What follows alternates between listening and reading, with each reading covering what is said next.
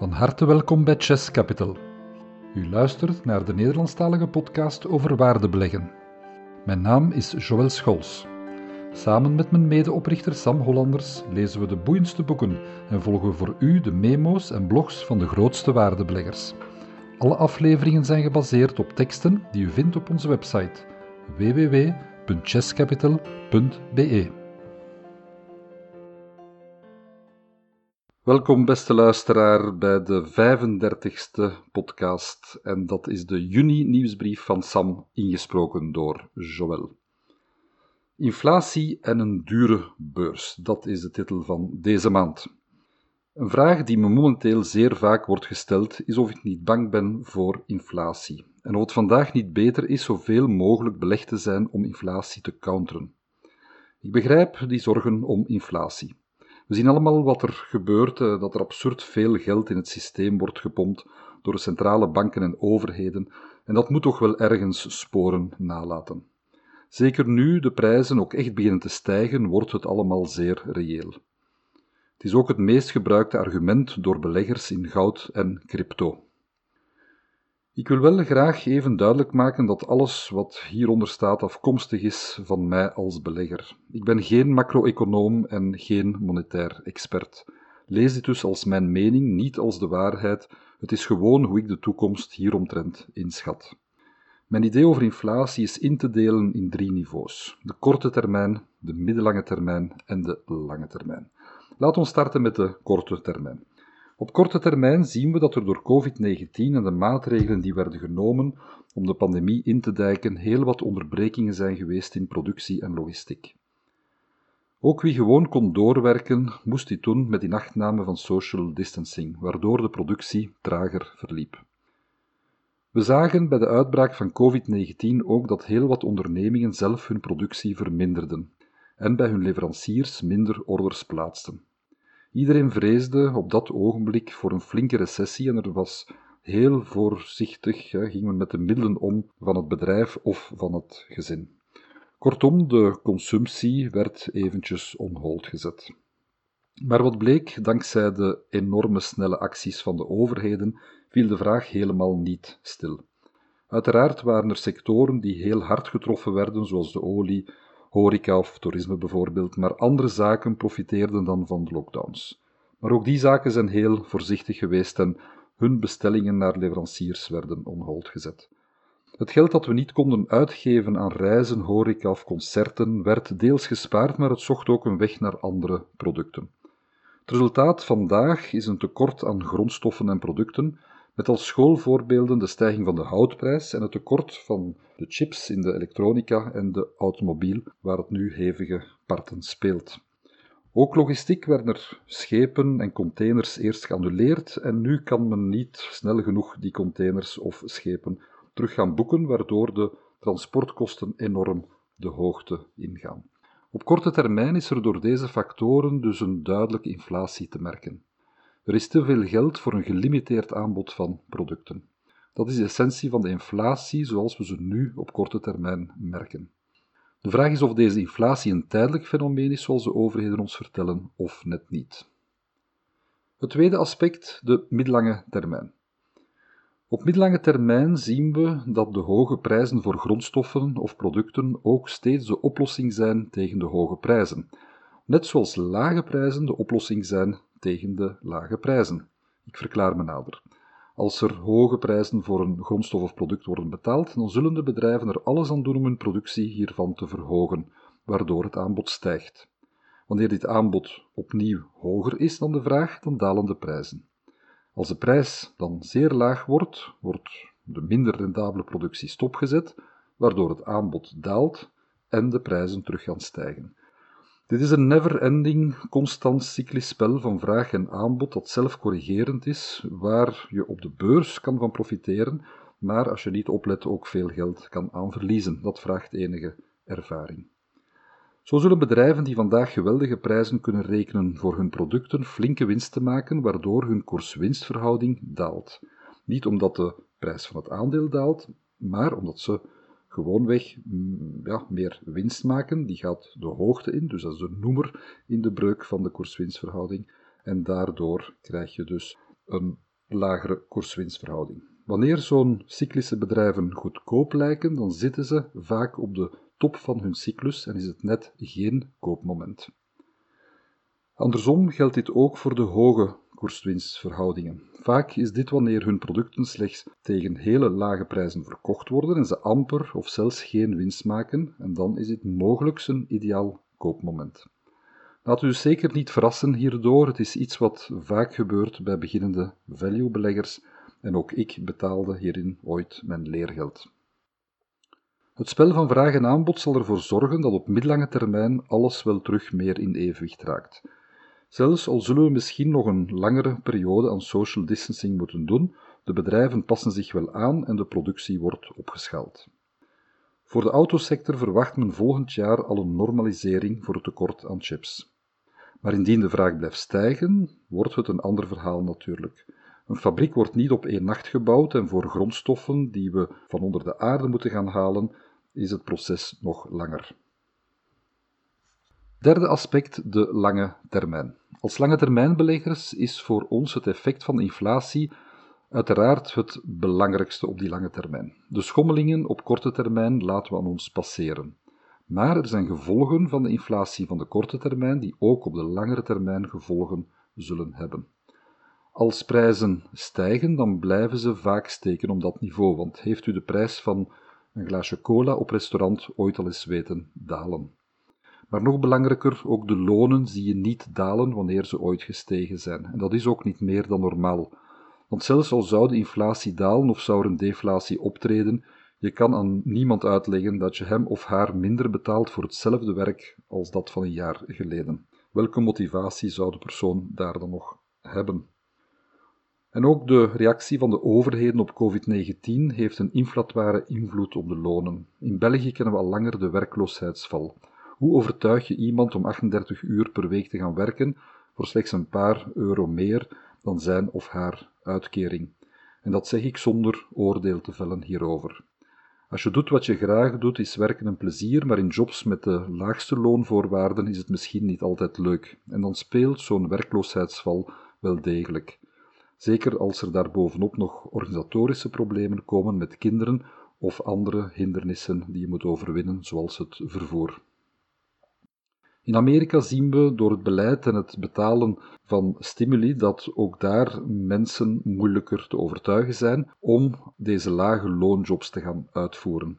Eveneens zonder een oordeel te vellen over het Amerikaanse systeem is het wel duidelijk dat vandaag de lonen hoger moeten om mensen te kunnen overtuigen.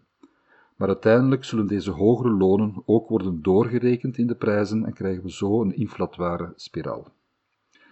De factor lonen is in westerse landen veel doorslaggevender voor inflatie dan grondstoffen of logistiek. Er is nog een heel belangrijke reden waarom we op langere termijn een hogere inflatie mogen verwachten dan we gewend zijn, namelijk deglobalisering. Globalisering zorgde ervoor dat we jarenlang een zeer lage inflatie kenden.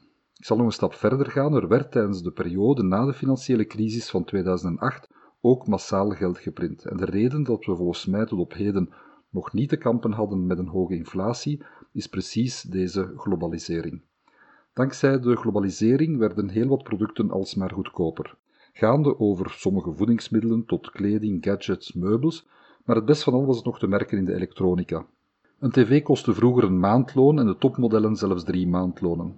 Vandaag heb je een gigantische tv met topkwaliteit van beeld, waar de high-end van vroeger niet kan aantippen, voor een derde van een maandloon. Een ander voorbeeld, ik ben zelf een gitaarenthousiast. Ik speel er wat op, ik kijk er ook graag naar en durf al eens te kopen en te verkopen, zoals anderen misschien doen met schilderijen. En ook zien we hier perfect het gevolg van de globalisering. Midden jaren 90 was een gitaar van 500 euro van matige kwaliteit. Vandaag krijg je rond diezelfde prijs zeer degelijke instrumenten die in China of Indonesië zijn gemaakt. Voor dezelfde kwaliteit zou je vroeger het drievoudige hebben betaald. Uiteraard hebben merken dit opgelost door te werken met goedkopere labels, zoals Fender haar goedkopere gitaren onder het Squier-label uitbrengt en Gibson onder Epiphone, om dan zelf te focussen op de high-end. Of door de elektronica vol met snufjes te duwen die niemand gebruikt. Maar als we heel eerlijk zijn, dan is het verschil in prijs tussen de goedkopere en de duurdere niet in verhouding tot wat men extra krijgt. The law of diminishing returns. Vandaag wordt er echter steeds meer gesproken over het verkorten van de leveranciersketen en het terughalen van productie uit deze landen naar Europa en naar Amerika. De chips voor elektronica en auto's zijn daarbij het meest besproken. Ook worden er steeds meer vragen gesteld bij het just-in-time model. Er zal terug wat meer aandacht gaan naar buffervoorraad en logistiek. En dat is ook vanuit een ecologisch perspectief wat er gaande is. Maar alles heeft natuurlijk een kostprijs en de hogere kostprijs zal inflatoir werken. Uiteraard zal er geprobeerd worden om de kostprijs nog te drukken door in Amerika te kijken naar Mexico en in Europa naar de Europese rand.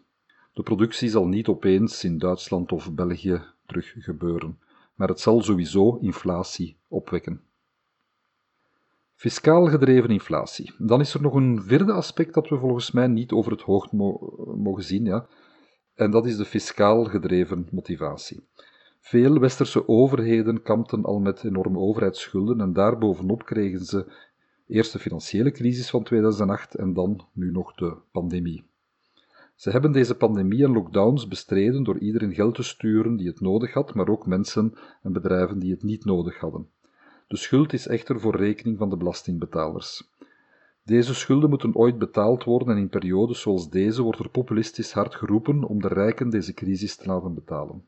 Zij zijn tenslotte allemaal rijker geworden door de stijging van de prijzen van hun activa. Maar de geschiedenis heeft ons geleerd dat de rijken belasten niet werkt. Het zijn altijd de middenklassen en de armsten der rijken, waar je sneller toe behoort dan je denkt, die het gelag betalen. En of daar nog veel rek op zit, dat betwijfel ik. Inflatie is dan ook de gedroomde uitkomst, waarbij de overheden niet de boeman zijn en extra belastingen heffen, maar waar we wel collectief mee aan betalen. Voor de overheden is inflatie dus welkom. Wat niet welkom is, is een hogere rente. Bij zulke hoge schulden is zelfs een kleine stijging van de rente nefast. Een rente die lager is dan de inflatie is voor een overheid een gedroomd scenario, want de belastingsinkomsten stijgen zonder dat ze er iets moeten voor doen. En de kostprijs van de schulden, die blijft dezelfde. Een andere vraag is natuurlijk of alle landen dit gaan kunnen houden, want als de schuldeisers hun vertrouwen verliezen, dan zullen de rentes toenemen. Neemt de rente niet toe, dan zal de munt sterk dalen ten opzichte van andere munten en wordt alles wat wordt geïmporteerd duurder, wat inflatie dan weer in de hand werkt. Momenteel zijn de landen of de regio's zelf de grootste schuldeisers via de centrale banken. Maar is dat een houdbaar verhaal? We zullen zien. Om samen te vatten, ik verwacht me nog voor ruime tijd aan een negatieve reële rente, dit door relatief korte tijdelijke pieken in inflatie, die op zich wel niet zo erg zullen uh, blijken te zijn, maar die over een periode van tien jaar de koopkracht van uw vermogen wel zullen kunnen grondig aantasten, misschien halveren. Als je er niet tegen wapent, dan kan dat gebeuren. Ik herhaal nogmaals, dit is mijn conclusie waar ik naar handel. Dit is geen voorspelling en nog minder een waarheid. Inflatie is voor mij geen zekerheid, maar risicogewijs houd ik er wel rekening mee in mijn beleggingsscenario's.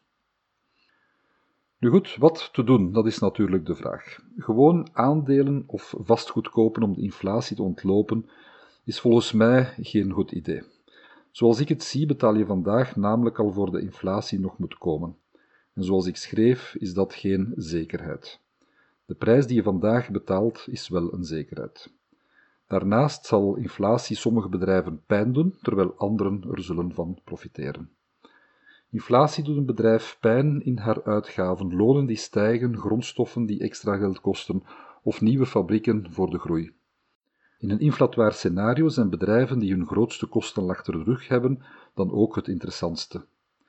De onderhoudskosten zullen stijgen, maar de fabrieken, gronden, pijpleidingen, die werden al wel gerealiseerd met het goedkopere geld van gisteren. Aan de inkomstenkant kan een bedrijf profiteren van inflatie omdat ze haar prijzen kan verhogen. Daarbij zijn de bedrijven met pricing power het interessantste. Pricing power is de kracht van het bedrijf om haar prijzen te verhogen zonder dat het verkochte volume eronder leidt. Met andere woorden, ze verliezen hierdoor geen klanten aan de concurrentie.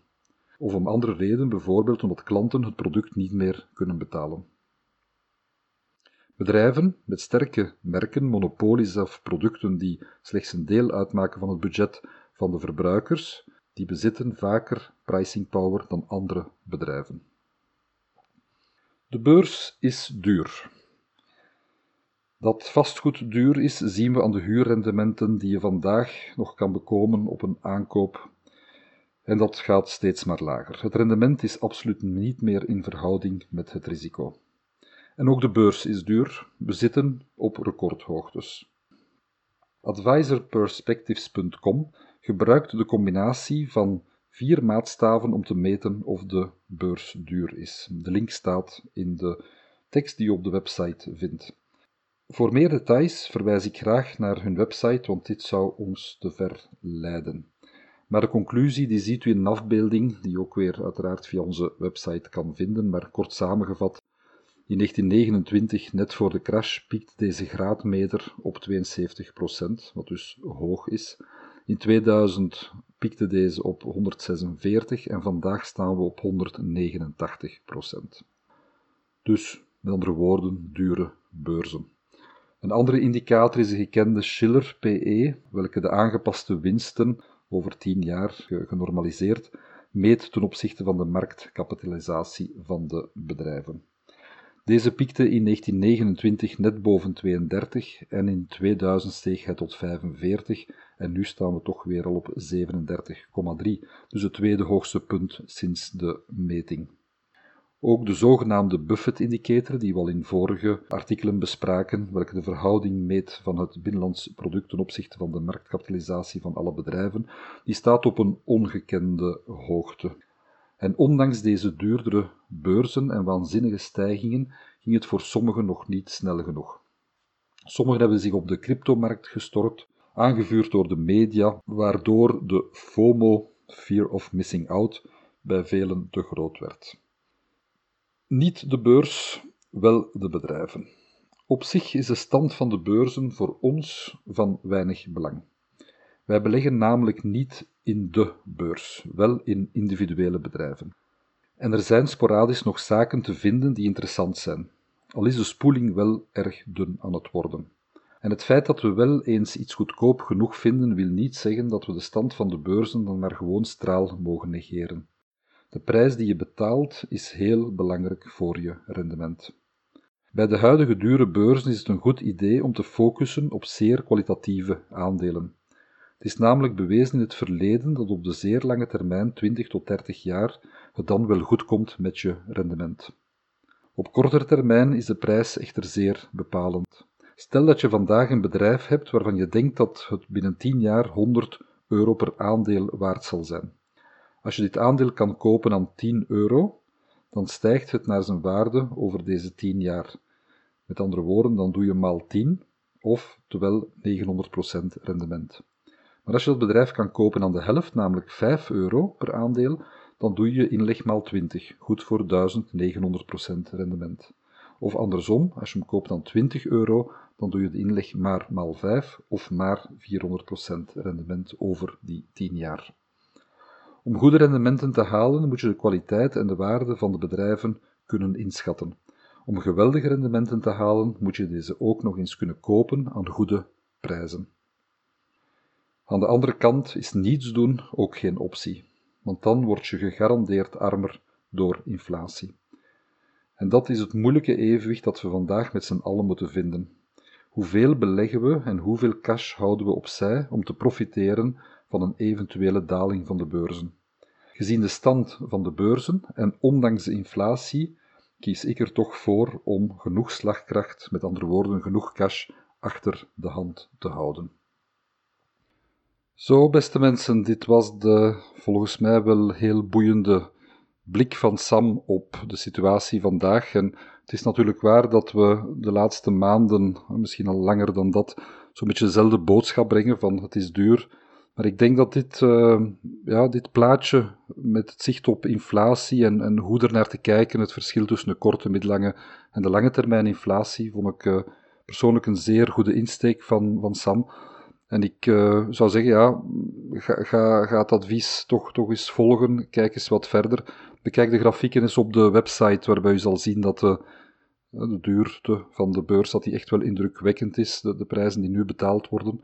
En ons advies, ik herhaal het nog eens eventjes, waar we mee geconcludeerd hebben, ga effectief op zoek naar kwalitatieve bedrijven met pricing power, die inflatiebestendig zoveel als mogelijk zijn, en probeer die bedrijven niet te duur betalen. Dat is nog altijd het beste recept en hou toch uh, cash, en dat is voor iedereen verschillend natuurlijk, maar hou voldoende cash achter de hand om, wanneer er dan een dip komt, en zal die 10%, 20% of meer zijn, dat weten we natuurlijk niet, maar wanneer die dip komt, om dan toch te kunnen uh, iets grotere porties in te kopen.